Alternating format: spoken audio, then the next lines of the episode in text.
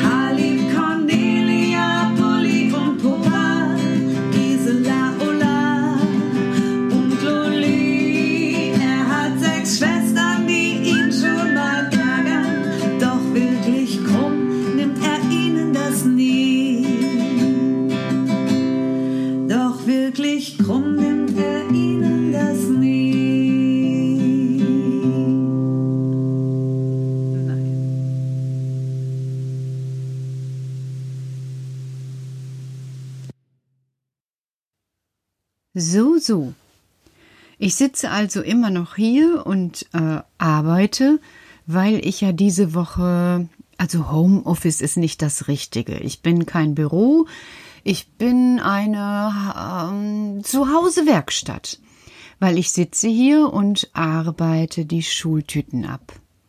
Und die sind wirklich herrlich, Kinder. Das stimmt, Karl. Ich habe in diesem Jahr wieder so viele schöne Vorschläge für Schultüten bekommen und ja, ich freue mich jedes Mal, wenn die so schön bunt dahin hängen. Woher? Woher weißt du denn immer, was die Kinder wollen, Petra? Ja, du, das ist eigentlich ganz einfach. Ich sage zuerst, Kinder, malt mir das mal bitte auf oder beschreibt mir, wie ihr eure Schultüte vor euch seht. Und dann kommen ganz viele Informationen. Oder es kommen auch gemalte Bilder. Schwierig wird's, wenn, das darfst du aber nicht so laut sagen, die Mamas sich einmischen, weil dann steht schon mal so etwas wie popelgrüne Spitze am unteren Ende, die nach oben zeigt. Und dann denke ich immer, oh, also das erlebe ich seit Jahren, Gott sei Dank nicht ganz oft, weil das ist ganz schwierig, weil ich weiß ganz genau, ich kann das gar nicht so genau hinbekommen. Und dann ist die Enttäuschung groß. Weil manchmal denken dann die Mamas, die ist nicht so geworden. Und ich habe dann tatsächlich schon einmal gesagt, Karl, Gehst du in die Schule oder dein Kind? Genau, woher weißt du das? Mama würde das sagen. Und das ist auch richtig, weil ich mir wirklich denke, die Kinder sollen ja mit ihrer Schultüte in die Schule gehen. Und ich muss dir wirklich sagen, es ist jedes Jahr so, dass eigentlich immer alle Kinder genau wissen, wem welche Tüte gehört. So sehr wissen die das in dem Moment, wo die ihre Tüte sehen. Das ist wirklich gut, Petra. Und du machst ja auch wunderbar. Hätten wir nicht schon Schultüten, wir würden uns welche wünschen. Mhm. Ja, das ist wirklich wahr. Aber wir haben ja welche. Und es ist so schön, jedes Jahr die Schultüte wieder zu benutzen. Was sagen denn die Kinder, wenn die jedes Jahr ihre Tüte bekommen? Ja, das hast du diesmal vergessen. Bei uns ist es ja so, dass die Kinder gar nicht jedes Jahr ihre Tüte bekommen. Die bekommen die wirklich nur am allerersten Schultag. Oh, das ist ja blöd. Wie, das ist blöd, dass die eine Tüte bekommen? Pappelapapp mit Soße. Aber was soll das? Nur am ersten Schultag. Das ist so bei uns. Da werden dann die Schultüten gefüllt und dann wird man äh, die in den Arm nehmen und stolz wie Bolle zur Schule gehen. Ja und? Was meinst du, Karl? Ja, es ist doch auch ein Jahr später noch stolz wie Bolle. Und dann ist es erst mal so richtig angekommen. Schule ist ja nicht einfach nur Pappelapapp. Das stimmt. Es ist eine wirklich große Leistung von Kindern, zu, zur Schule zu gehen. Und da gehört dann auch etwas hin. Was, wie meinst du das? Egal, wie weit ein Kind in diesem einem Jahr kommt. Es hat viel getan und gearbeitet. Es fängt damit an, dass es morgens aufstehen muss, zur Schule gehen muss, sitzen muss, hören muss. Alles ein Muss. Alles soll so sein. Das ist auf der einen Seite gut. Damit erfahren wir in der Schule Disziplin und Ordnung, weil zum Leben gehört es, sich anzustrengen. Ja, deshalb ist es doch auch alles richtig. Ich verstehe dich noch nicht so ganz. Na, wenn du eine neue Arbeit anfängst und nur einmal dafür Geld bekommst, was würdest du sagen? Äh, so geht das aber gar nicht. Siehst du? Du meinst, ähm, Kinder haben das Recht, auch jedes Jahr dafür, ja, irgendwie sowas wie einen Gewinn zu bekommen, weil sie ein Jahr lang gearbeitet haben? Ja, bei uns Wichten ist das so. Mama weiß, was wichtig ist. Und einmal nur so eine gefüllte Schultüte. Warum machst du dir dann all die Arbeit für dieses eine Mal? Ja, ich möchte den Kindern die Freude machen, damit es ihre eigene Schultüte ist. Das haben wir auch. Also viel besser wäre es, wenn sich alle Leute merken würden, wenn der letzte Schultag im Jahr ist und das Kind nach Hause kommt, dann die Schultüte wieder zu füllen, Petra. Äh, aber bei uns ist es manchmal so, dass Kinder nicht so gut in der Schule sind. Quatsch! Jedes Kind ist so gut, wie es gut sein kann. Und manchmal darf man die Kinder daran erinnern, dass sie sich anstrengen können. Aber das ist dann oft, dass sie das verlernt haben, weil es einfach langweilig war, etwas zu lernen. Äh, Karl, also du kannst das hier nicht so laut sagen, wenn das Kinder, Eltern und vor allem Lehrer und Lehrerinnen hören. Das ist meine Meinung. Und es ist ungefähr so. Du nähst doch gerne Kleider. Ja, was hat denn das mit der Schule zu tun?